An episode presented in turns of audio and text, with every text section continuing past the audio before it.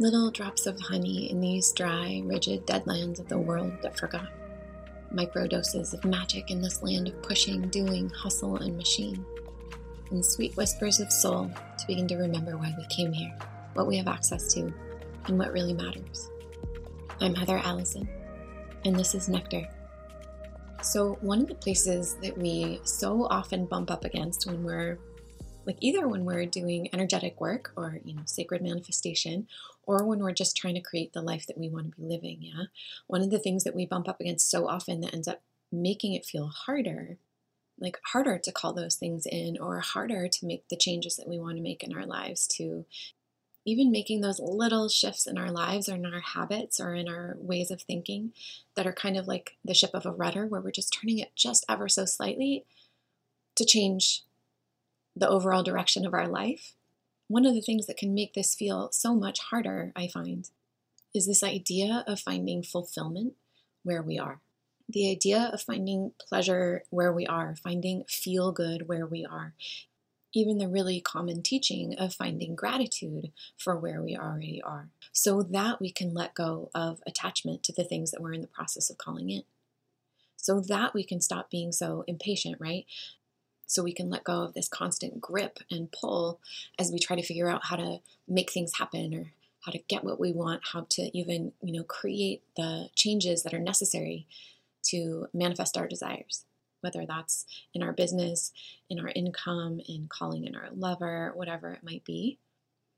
And I found that the reason this gets so sticky, it's a really popular teaching, right? A really popular, and it's an important one. It's one that I talk about as well this idea of finding fulfillment where you already are. But the reason this gets so sticky, that it becomes such a sticking point, this place where people get stuck, especially energetically, is that we are unconsciously, very often, saying, Well, I will let go of that attachment that I feel to that thing that I want to call in, to this outcome that I want to have happen, to this goal I want to reach, to this thing I want to manifest. I'll let go of that attachment. I'll lay down this grippy, constricting impatience that I have for, for this outcome that I want once I've figured out how to feel good here. Once I've figured out how to feel content or to feel pleasure here. Can you already hear how even our intention to release attachment then is filled with attachment? Right? Like you can hear how transactional that is. I'll do this if and when I get this first. Yeah? And again, this is a really important principle. The idea of filling ourselves here where we are, of finding that gratitude, of, of allowing ourselves to feel whole and complete already before we ever reach or get whatever it is that we're desiring. But there's so often, very, very, very often, there's this undercurrent of attachment, even inside our willingness to release attachment and our willingness to even practice releasing attachment. And we end up handcuffing our ability to open ourselves into magic and miracle and possibility and, and co creation with the quantum realms, and even just our ability to receive bountifully here. We handcuff ourselves and that ability to conditionality, to our ability to feel good already where we are. And it doesn't make a whole lot of sense. Like, logically, linearly, it doesn't make a whole lot of sense. Like, in essence, what we're saying is I'll choose that more expanded, more magic filled way once I feel better where I am now, or once I feel like I've got things nailed down where I am now. When that is the thing that's going to allow us to feel better, and that is the thing that's going to allow us to create something new here, right? So for me, the key in all of this is our ability to walk with paradox, to hang out in it, to dance with it, and this is one of the reasons why mystery schools are so powerful, right? Because you're inherently stepping into the mystery, into the unknown, into the places where paradox lives, and you're immersing yourself into it.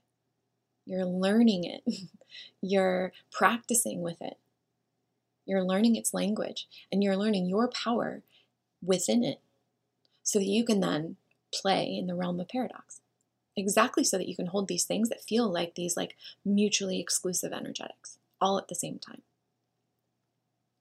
And that's when you really, really become the kind of vessel for co creational magic, if you will. It's where you start touching into the kind of miracle and magic I know you feel you're meant to have access to. But so often, instead, what I find is that we get ourselves into this like wrestling match, this tug of war with like, how do I make it feel good enough here? How do I make it feel whole enough here? How do I feel ready enough here?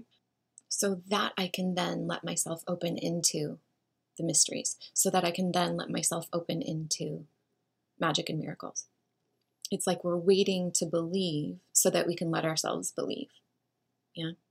So, in essence, what we're doing, what we end up doing, is we're like lacing our attempts at non attachment with attachment. So, this is one of those underlying thought forms I find that makes self improvement or energy work or whatever so difficult for a lot of people, most people, because there's a lot of stuff being taught that's like telling you all these ways, giving you all these practices, giving you these tools for how to quote unquote manipulate the universe, manipulate the energetics so you can get what you want, so you can make happen what you want. But they're teaching you attachment at the same time. They're teaching you conditionality and transactionality at the same time. So either it doesn't work, or it works for a minute and then it stops, or it works, but then you end up creating, unintentionally creating a bunch of wounds and like wounded byproducts in your life in the process. I go into this a lot deeper and go into a lot more of our thought forms that get in the way when we're doing any kind of self improvement work, energetic work, manifestation work inside my masterclass called The Antidote. And I'll try to remember to include the link here for you if you want to go deeper into that. But ultimately, my invitation to you in this is to allow yourself to begin before you think you're ready, to practice this idea of non attachment before it actually feels good to practice it, before you feel like you have the foundations to be practicing it, before it feels like you can believe that what you desire is on its way. That's it for this little drop of nectar. Dive into my other podcast, The Golden Path, for longer form episodes, deeper explorations, and bigger doses of the feminine mysteries. I'll see you again soon.